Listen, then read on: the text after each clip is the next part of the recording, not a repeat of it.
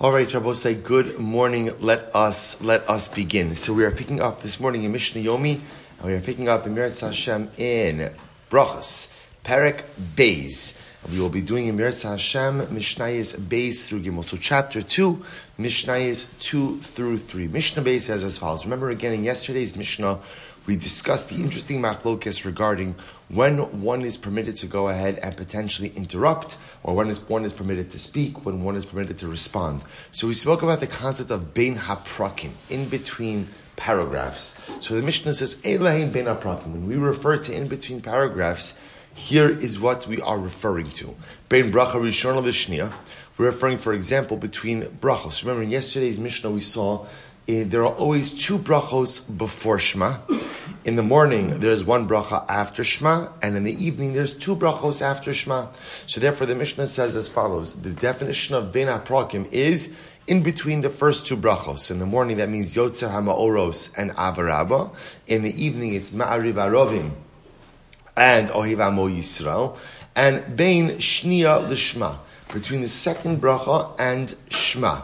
Bein Shema Levaya Im Shama. Now, interestingly enough, from a Mishnaic perspective, Shema and V'yahafta are reckoned as one unit. So between Shema and Vayahim Shamoa, that's also in between the paragraphs. Bein Vayahim Shamoa Levayomer, and then between Vayahim Shamoa and Vayomer. Ben Vayomer li Emes V'yatziv, and then between the last paragraph of Vayomer and Emes V'yatziv. So both said this is the definition of Bein Haprakim, in between the paragraphs. Rabbi Huda, Rabbi Huda says, Bein Vayomer li Emes V'yatziv lo yafsik. So Rabbi Huda says that between Vayomer and Emes V'yatziv, one should not interrupt. Now, interestingly enough, that's based on the fact that there is a pasuk in Yirmiyahu, and the pasuk says, Hashem Elokechem Emes. And because it says Hashem Elokechem Emes, Hashem your God is Emes, is truth, therefore again in Kriyas Shema itself, Rabbi Yehuda says, it is better not to interrupt between Hashem Elokechem and Emes, rather one should say Hashem Elokechem Emes, which again is important for us because even though the Chazan, let's say by Shachris begins again, or even by Amara begins Emes, we're supposed to finish off the, pray, the phrase Hashem Elokeichem Emes. I'm Rabbi Yeshua ben Karcha. So we'll say, so therefore again, the Mishnah Jeffs gives me the Bein Prakim. The Mishnah now has effectively given me what are the definition of between the paragraphs. Beautiful. So Rabbi Yeshua, Rabbi Yeshua ben Karcha says something very interesting. Lama kadma shma lebayam shema. So we'll say, remember again, the three parashas of Shema do not, do not appear consecutively in the Torah. They're placed together by Chazal.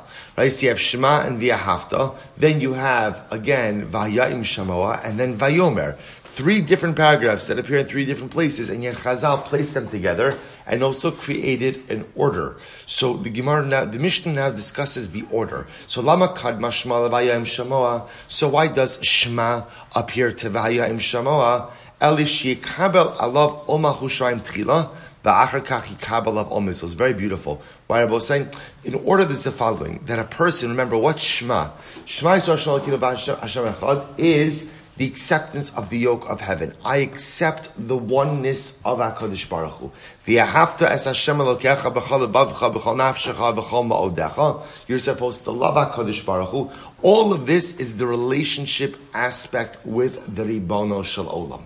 So a relationship the acceptance of the yoke of heaven, and a commitment to love Hakadosh Baruch Hu. Come relationship comes before comes before right. He says Kadesh Yechavalav Omach Oshmaim Tchila Va'achar Kachi Kavalav Om Mitzvah. So we'll say what's Vayayim Shalom? Hayayim Shalom represents taking upon myself the responsibility of mitzvos. So this is incredible. Before I take upon myself the responsibility of mitzvos, I have to accept upon myself the responsibility of relationship which is a truly beautiful idea. What the Mishnah is saying is mitzvos are only meaningful if they take place in the context of a relationship.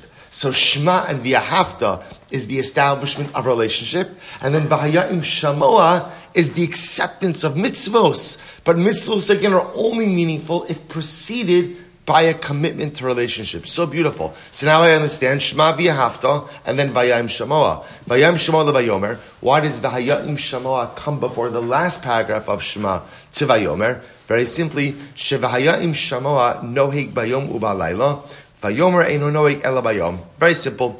Because remember again, working backwards, Vayomer, really the essence of Vayomer is the parsha of tzitzis. The mitzvah of tzitzis only applies by day. Vahayim Shamoa is talking about a general commitment to mitzvos and to Torah learning. Mitzvos and Torah learning apply both by day and by night. Therefore, Chazal, when piecing together and piecing together Kriya Shema, so put Vayayim Shamo, which has mitzvos, which apply by day and by night, before Vayomer, which has tzitzis, which only applies by day. So say, if you put this all together, it's so beautiful because you see that there is a real chachma in the structure of Shema. First, I need Shema and via hafta. That is what we call Kabbalah's Olma Chushmaim, acceptance of the yoke of heaven, which really means for our purposes, establishment of relationship. The first thing I need is establishment of relationship. After have relationship, Vaya'im Shamoa, that's mitzvos. Acceptance of mitzvos. Because mitzvos are important or are meaningful when performed in the context of a committed relationship.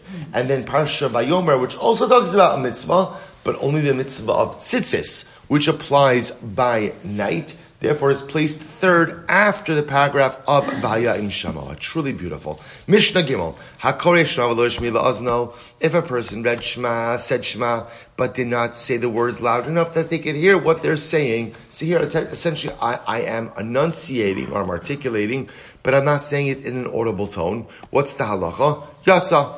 Yo yotze. Yo yotze. You still fulfill the mitzvah. Rabbi Yossi Omer. Lo yatsa. Rabbi Yossi says, no, you're not Yotze. Rabbi Yossi says, in order to be Yotze Shema, you have to be able to hear what it is that you're saying there. Where does Rabbi Yossi get that from? He gets it from the word Shema, right? Shema, the Gemara says, Hashmiya la'aznicha ma sha'ata mipicha. Allow your ears to hear that which your mouth is saying. How do we paskin Rabbi We paskin like the Tanna Kamma, like the first opinion, that although it is ideally it is ideal to say Shema with some level of audibility that you'll be able to hear what you're saying. If you did not, you are still Yotze. Kara diktek bosia. Bosia says, interesting case. What happens if you read Shema, you said Shema, but you were not careful with the articulation of the words. Also, here's what's interesting about Shema. Shema has a number of words where the last letter of the first word and the second and the first letter of the second word are the same. For example, Alevavcha. Alavavcha. So alavavcha on your heart. So if you say that for, quickly, how does it? What does it sound like? Alavavcha.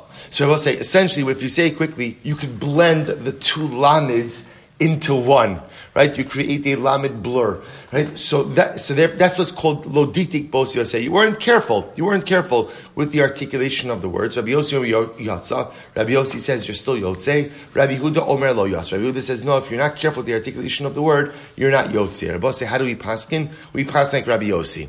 That although it is ideal to of course articulate the words, if you did not fully articulate them, you are still yotzei. Lemafreya lo yatsa if one reads Shema out of order. Now, I'll say out of order in this context literally means you're reading the verses out of order, not the paragraphs. Technically speaking, if you read the paragraphs out of order, you would still be Yotze. This is a situation where you're quite literally reading, for some reason, you're reading the psukim, the verses themselves out of order, you're not Yotze. Karavita, what if you made a mistake in Shema? You made a mistake in what you're reading. What's the halacha? Yachzor lemakom sheta. So also here's what's interesting. One might have thought that if you make a mistake in Kriyashma, when you make a mistake, you have to go back to the beginning of the paragraph in which you made a mistake. Kamashmala, no. When you make a mistake in Shema, you just have to go back to the exact spot that you made a mistake and begin again from there. We'll stop over here for today. Another incredible day of Mishnah. So, we'll continue with Mishnah Dalet and Hey tomorrow. Shkoyach.